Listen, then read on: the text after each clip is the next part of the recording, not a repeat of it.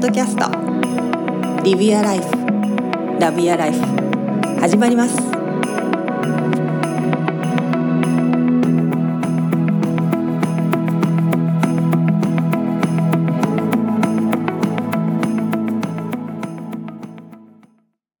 なんかいろいろあってさ、多分伊藤浄一さんのブログかなんかやったかな、なんかで読んだんやけど、うんうん、あのなんかアメリカでもなんかいろいろ推奨されるルールみたいなのあんねんな、なんかにじかんとか、うんうん、それも結構なんかあまり科学的根拠がないのも結構あるみたいで、うん、そうなんだ、そうそう、全然そんなことないよねっていう意見の人も結構いっぱいいて、うん、なんか結局 アイティー 関係の人の方がなんか妙に怖がってるところもあるみたいな記事もあったりとか、うん、なんかな, なんていうかな、それが一概にあんまりよくわからん、正直、うん、その脳波にとかっていう話になるじゃないのって、電磁波がってなる、そうそうもうそうやし、あとなんかこうなんていうかな、こうまあはっきり言ったら目の動きとかにも関係はあるだろうし、うんうんうん、こう あ, ある種あの、えっと、アディクトする、依存してしまって他のことをしなくなるみたいなところ、うん、っていうのをデバイスのせいみたいなところにするのは結構ちょっとこう短絡的な議論かなとは思っていて、うん、なんかいいものやから、だからそれをデバイスが悪いっていうふうにレッテルを貼ってしまうのはちょっと俺は避けたいなと思っていて、うん、確かに い, いいものだからでもこうだよねっていうところを理解して、うん、あのちゃんと使えるようにっていうのは思うところがあるかな、うん、だからうちは、うちはなよんさいとにさいがおるから、まあまあそれなりにぼつぼつ考えたりはするんやけど、うん、基本はちゃんと楽しく使えるようになってもらいたいし、うん、なんかお客様にもやっぱ聞かれることがあって、子供がいてその使わせてことに対してっていう話をして、でもやっぱりその今だったら本当学校の授業がオンラインだったりするとそれを使わざるを得ないというか 見, 見ないといけない、その前に座る必要があるじゃん。でだからそのどうしたらいいのかって言われるから、今リュウク言ってくれたみたいにその、まあ、一つ体の観点から言うとどうしても目の使い方が一定の使い方になっちゃう、こう目の動きがどうしても一箇所に集中しがちだから、そのオンラインで授業したりとか、もしその iPad とかを遊びでもいいから使った後は必ずちょっとこう目を動かすようなことだったりとか、その違った、それとは違った体の動きをするようなこう取り組みを親御さんがちょっと意識してあげるだけでも違うかもしれませんねみたいな話はするようにしてるんだよね。なんかそうじゃないとこう 親, 親の罪悪感、子供をそれ子供に自分がもしかしたら良くないと思ってるかもしれないことをや ら, されやらしているっていう罪悪感を親が持っちゃう感じがすごく会話の中でしていて、なんかいけないと思ってるんですけどみたいな、いやそもそもそのいけないと思ってることも整理しなきゃいけないけれども、でもそれからは逃れられないこのあの今の時代であれば、じゃあそれとバランスを取るために何ができるかを一緒に考えてみましょうかっていうところの会話が必要なのかなとは常々思ってる。だから俺はそのだ良くないんですものだっていう親のその深層心理にあるものはすごく良くないなと思ってて、うんうん、そうそう、うん、なんか親御さんにもそうやしお子さんにもそうやし、うん、なんかある種いいところにちゃんと目を向けた方がいいし、うん、そのなんか悪いのにっていうところは本当今久野さんが言ったけど整理をちゃんとしといた方がいいかなとは思うし、うん、なんかそれは結構大事だと思うんだけどな、うん、だからなんかあかんとことか、あとオンラインもそうだけどできないことのところに、うん、えー、目が行き過ぎるとすごいやっぱ苦しくなるじゃない、うんうん、だからそれはなんか物事をその先で広げていく方向にはならないよなと思うので、うん、なんかいいところっていうのはすごい強調したいなとは思うのよね。うんうん、太一さんどうですか？いやもう僕はあのそういうのを推奨してるんで、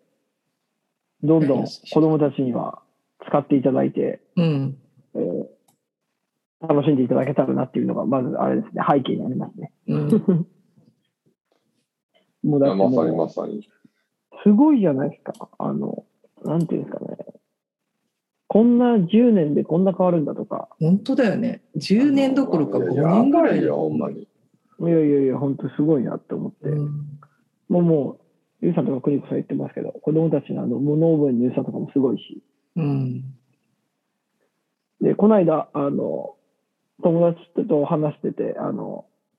アップルの時価総額いくらか知ってるって言われて。うん。いや、僕、全く見当つかないんで。いや、いや全然分からへん、分からへんとか言って、な、な、何兆円ぐらい、な、じゅっちょうえんとかにじゅっちょうえんぐらいかなと思ったら、あのー、さんちょうドルって言ってて、さんちょうドルって、さんびゃくちょうえん超えてるじゃないですか。で、それが東証一部の半分ぐらいらしいですね、大体。うん東証一部の半分って、わけわかんないじゃないですか。うん、それを一社で、あのー、なんですかね、あの独占してそんなか時価総額があるんだっていう、もう全然もう想像でする金額だなと思いながら、本当だよね。まあ、そうまあそれだけ期待値も高いし、まあ、今後なんていうんですかね、あのそこからもう離れる離れないとかもおかしいかもしれないですけど、まあ、まず離れることはできないじゃないですか。うん、ですごく大切なものだと思うし、いや何よりすごいなっていうふうに思いますよね。うん、そうだから僕はもうルールさえあればもうどんどんどんどん使っていけばいいと思うし、うん、あのうんかなっていう考え方ですけどね。そうね。多分そのルール決めが難しいって思ってる人も多いような気がしてて、でなんかこの間テレビ番組で見てたんだけど、あのなんか断捨離の番組かなんかで。でその子供がずっとゲームをしてると。でだからその学校から帰ってきたらランドセル投げっぱなし、片付けしない、で親御さんがやってほしいことをしない、でゲームにじゅっぷんって言ってるんだけど結局なんかにじゅっぷん超えてもずっとやってて、もうちょっとで終わるからとかここまでとかって言ってなかなかあのやめないと、ずっと携帯だったりゲームをやってるっていう。でもその親側が結局こういう時は携帯見ちゃダメ、例えば食卓に座ってる時は携帯見ないって言ってるんだけど、その横で親が携帯見てたりとかするじゃん。それは分かんない。だからなんか結局そのルールを決めてるんだけど、子どものルールはこれで親のルールは違うっていう風な状態を結局見せてるから、いやいやえなんでって携帯食卓で携帯ダメって言ったのに僕はダメなんだけどお母さんはいいんだみたいな状態になると、結局子供もそんなルールって何なのってなるじゃん。だ多分そこら辺をなんか子供につけたルール、同じものを使ってるんであれば子供につけたルールは親もそれを守れば子供もちゃんと守るんだと思うんだけど、そこら辺をなんか自分を振り返らずに子供だけにルールを押し付けて、で子供がそれをやらないと怒るみたいな、それ子供かわいそうじゃんってなんか横から見てすごい思うんだけど、なんだ大人は忙しいし、大人はそれ仕事でやってるから大人はそれはやっていいっていう、そこら辺なのかなって。そのデバイスが便利になってこの世界から私たちの生活から絶対には手放せないものになほぼなっている状態で、かつリモートでお家にいたりとか在宅になって目の前に子供もいる自分もいる状態が増えれば増えるほど、このデバイスとのルール、デバイスを使う上での子供と交わしたルールをやっぱり明確にして、それをきちんと守っていくことが大事なんじゃないかなってすごい思う。いやなんか今の聞いててもその子供のルールにしてあかんなと思ったのよね。うんうん、家族のルールっていうものにやっぱりした方がいい部分、うん、同じものを使ってるからね。そうあるなと思う。うん、で逆に言うと家族のルールにできないんだったら、うん、それはしちゃいかんのじゃないっていうのはある、うんうん、でなんか言い訳があなたはゲームをやっている私は仕事をしてるって言い方するじゃん、うんうんうん、仕事をして、まあ、子供からするとそんな仕事も遊びも変わんないですから、ね、そう子供からしたらいや僕もこれを使って僕が今大事と思っていることをやってると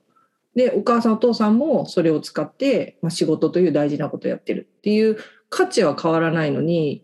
遊びと仕事は違いますとかって言っちゃうからいやいや子供の観点からしたら一緒じゃんって思うんだよね。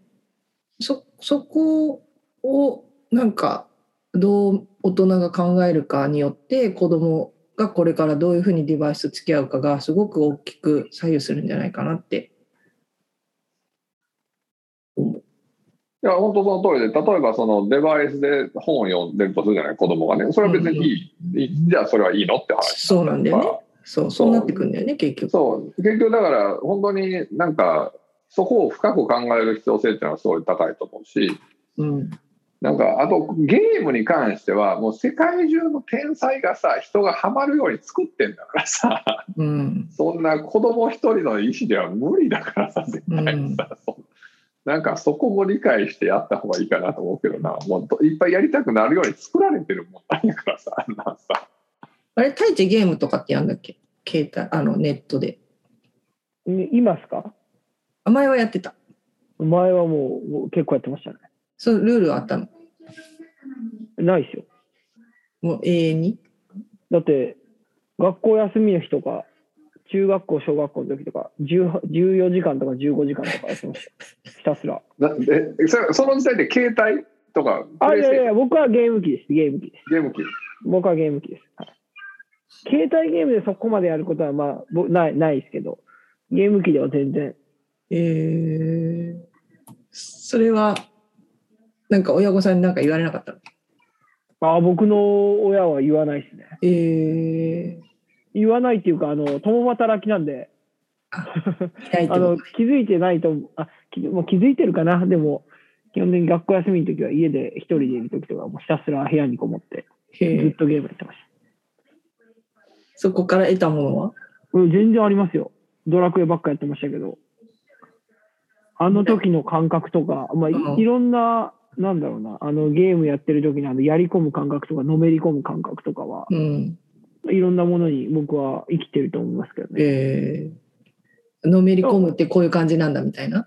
のめり込むとか、あの、そうですね。物事をなんだろう、あの、ストーリー立てて考えるとか。おー。なんか、そうですね。まあ、変なこと言いますけど、なんか仲間の大切さを教えてくれたりね。ドラクエっていうゲームにそのルイーダの酒場っていうのがあるんですよもうあの、うん、クニコさんわけわかんないと思うんですけどいや言葉では聞いたことないよそれその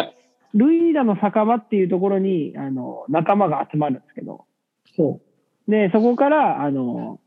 連れてくパーティーを決めるんですよたりするんですけど、うん、だからねあのそういう経験があのやっぱり僕はあの昔やっといてよかったなっていうふうに思うしえー、そうそうそうなるほど楽しいですよ そ, それと一緒だと思うから、うん、で今の子供たちはそれで自分たちがやってるのやってるわけじゃないですか、うん、好きなやつをね全然それで僕はいいかなっていうふうに思うむしろあの燃えますけどねその、えー、僕子供いないんであれですけどいわゆる友達の子供とか親戚の子供とかと関わるときに、うん、当たり前ですけど彼らもゲーム好きだしゲームやるんですよ、うんであのそのゲームにあの大下は何を提案したらあの勝てるのかっていうところですよね、うん、何を提案させていただいたらあの僕の方を選んでもらえるのかっていうところであそこ頭使わなきゃいけないんでなるほどねゲームか大下かっていうそうゲームか大下か大下の提案かって話なんですけどなるほどねそうそれを提案させていただいてあのゲームさんに勝つっていうもうそういうところとかもあったりするんであのいかにどうあのゲームじゃないものを提案して、うん、あのそっちに来てもらえるかっていうところはたまにやったりしますけど、うん、すごく面白いですけどね成功率はえー、まあ ごパーセント ぐらい全然ダメや全然勝てないですけどまあまあまあ、まあ、そうそうそうごパーセント ぐらい、もしくはあの一緒にゲームするっていう状況になっちゃう。あ、結局そっちに行くわけ。結局そう。僕はそこまでなんか、ね、悪い悪いと悪いとか、うん、そんなもうなんかもうどうでもいいかなっていうふうに思っちゃうから、うんうん、そこまで。でも今の話聞いてると、まあ、そのゲームにもさっきリュウ君も言ってたけど、その世界中の天才がこうみんなが夢中になる仕掛けをゲームの中に仕組みとして作ってると。で結局その没入感が高まれば高まるほどそのゲームにみんな夢中になるわけで、でそこまで没入してるってことは自分もそこの仮想空間の中に存在する状態になるってことじゃん。そうそうそうそう、ある種その自分なんだけど自分じゃない人の世界を体験、疑似体験してるのがゲームだったりする、まあ、漫画もそうだと思うんだけど、でそれってすごく社会で生きていく上ですごく大事で、ね、誰かと戦うこととか誰かと逃げることとか誰かと何かを守ることなんて、まあ、日常の生活でそうそうないわけじゃん。だけどそのゲームっていう世界を通して自分だったらっていう「what if」みたいな、でどうするんだ、でこれって一体どうなんだっていうところの疑似体験から、もしそうなったら私はどうするんだろうっていう考えるきっかけをある種ゲームってくれてるんだろうなって今その太一の話を聞いてて思って、でそれをなんかそういう会話すらも多分しないままただゲームが悪いってなっちゃってるのはすごいもったいないなと思って、いやゲームを通してあなたは誰になってるのとか、そのその誰になったあなたは今何をしたのとか、前と何が違うのとかっていう会話をするきっかけがゲームにあるんだとしたら、多分それは素晴らしいコミュニケーションツールだし、その子のこう創造性とかこれから生きていく上でのなんかこう何かツールをゲームが与えてくれるのかなってすごい今思ったね。なんかそれが本当に本当にそうなりつつあるのよね。その前までって我々の時代のゲームっていうのは相手はプログラミングされたもので、おー、なるほど。その例えばルイダの酒場に行ったってもどうやったらどうなるっていうのはプログラミングされたものだから攻略本みたいなまでがあるところなわけ、はい、あったね。なんかいたよね、あのおじさんおじさんが高橋名人みたいなね。そうそう。でも今ってもうそのオンラインゲームってもう普通に世界だから、そのおプログラムされたもの相手っていうよりはプログラムされた空間内で人が普通にあの今のこうやって話し合ったりとかしてるのと同じように何かをするという世界なので、本当なんていうかな、その戦うなんかもそうやし、なんか一緒にモンスターを倒しに行くなんかにしても、なんか本当まさにそういう経験ができる場なわけよね。その仲間であったりとか自分ならどうするだったりとかっていう、それは楽しいよね。本当にそう、それ楽しいし、なんか今までやったら我々が例えば昔の世界に行ってなんやろな、こうドラゴンと仲間と一緒に戦う経験なんてできなかったものが今はできるようになっているわけであって、それっていうのはなんかサッカーで友達とやって仲間の大切さのみたいなところと全然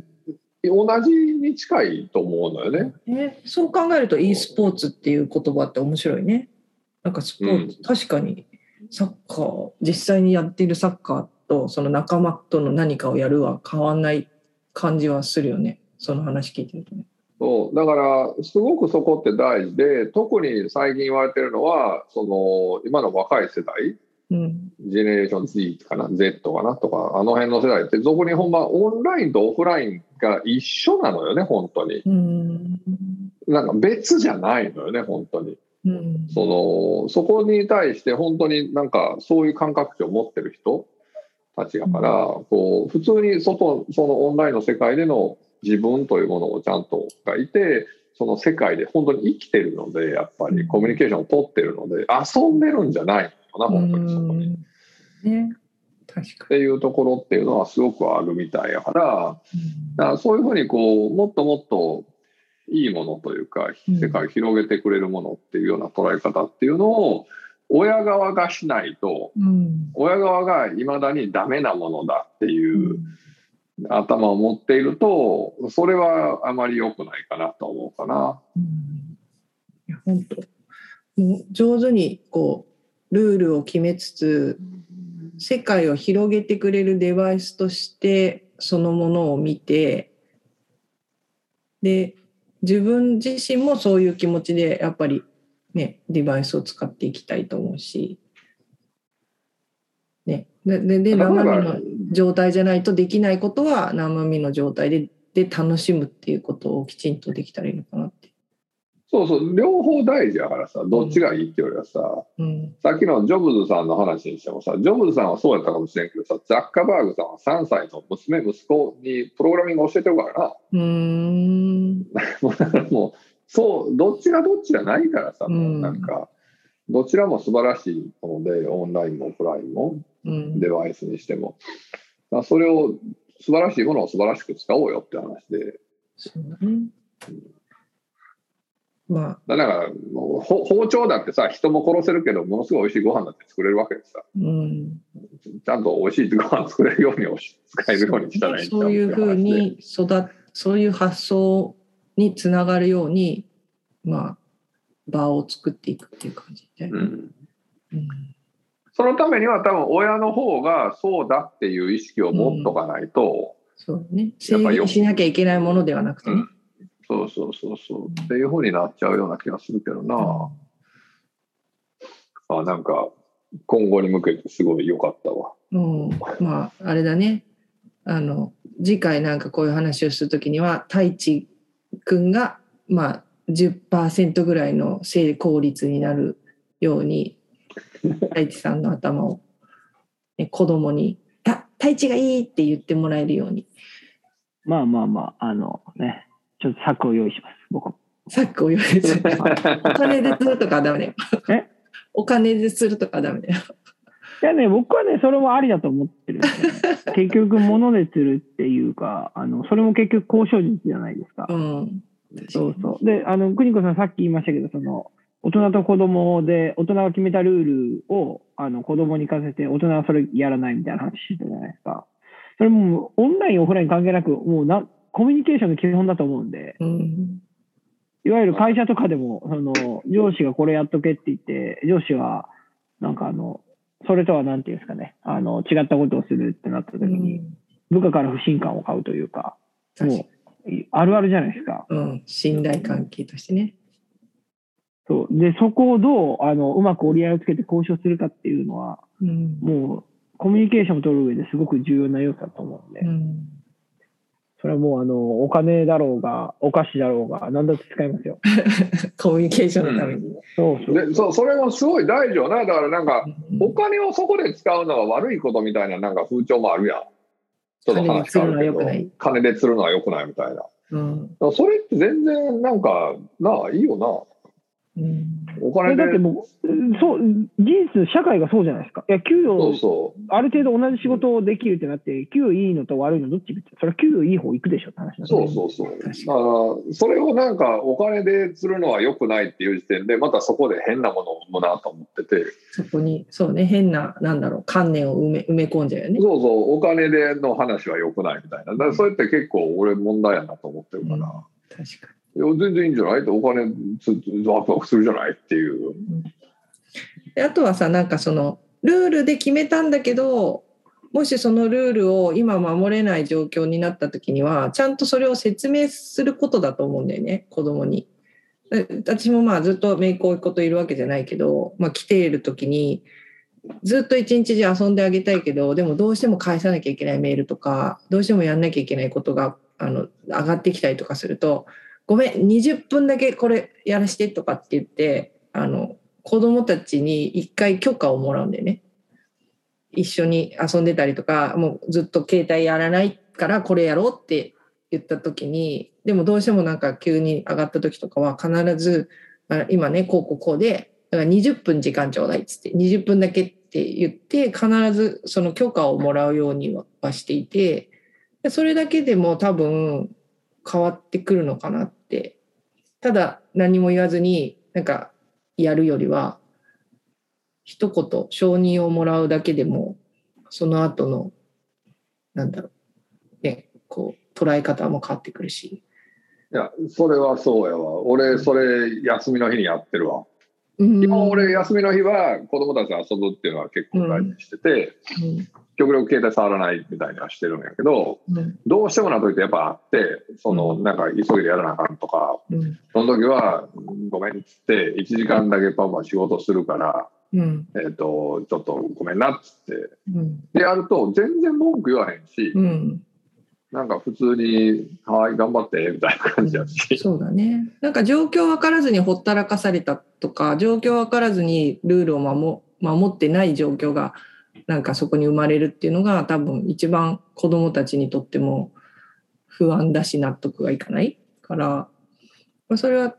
あの子どもに限らず全部だと思うんだけど、そういう小さな日々の積み重ねなのかなっていうふうに思うよね。あとなんかそのルール作りのところでうちが今まあまだトライしてるところとしてあるのはえと娘と一緒に作るからうんそのどうやったらできるっていうことどうしたらいいっていう一緒に考えて彼女に選んでもらう。ただまあまだよんさいだから選んでもやばるんやけどでもまあまあそれはまあええやっていうことでひとまず自分でどうしたらできるみたいな、うん、どうしたらいいみたいなのを全部できるだけ一緒に話して選んでもらう、うん、こうこうこうやねんでみたいなという話して、うん、だからそこはなんかこの先どうなのか知らんけど、うん、俺はその一方的にこっちが押し付けるんではなくてなんでパパはこう思うのかっていうのを話して、うん、どうしたいっていう話を一緒に作っていきたいなとは思うかな。ね、もうそれぐらいの年齢になるとある程度は分かってるしね。である程度っていうかも う, もうほぼほぼ分かってるしね。いやもう破る時にやってさもう分かってるやんと思うまあ上手だからね甘いも上手だしで 親, が親が無理と思ったら周りを巻き込むからね子供はね上手にあのお店の人とかさ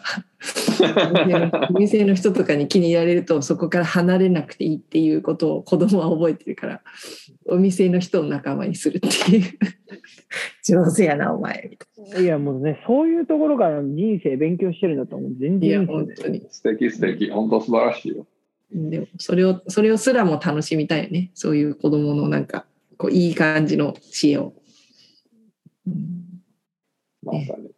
そんな感じで、まあ、でますますまだ今年もリモートだったり、ね、子どもたちはそういうデジタルデバイスであの学ぶっていうことがスタンダードになりつつあってどううまくそれとこうバランスを取っていくのかっていうところで悩んでいらっしゃる方も結構いるのかなと思うんですけれども、うーんなんだろうこう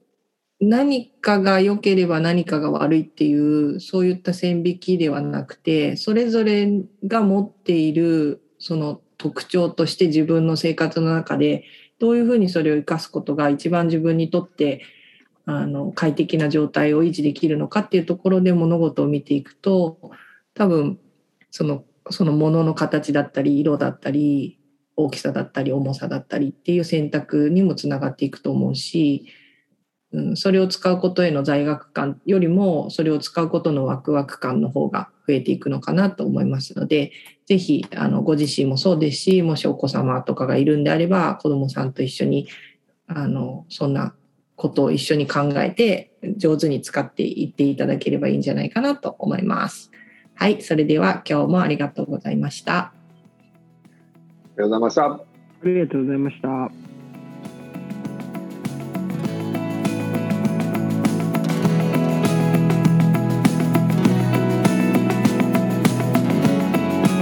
今日もありがとうございました。また次回。Live your life. Love your life.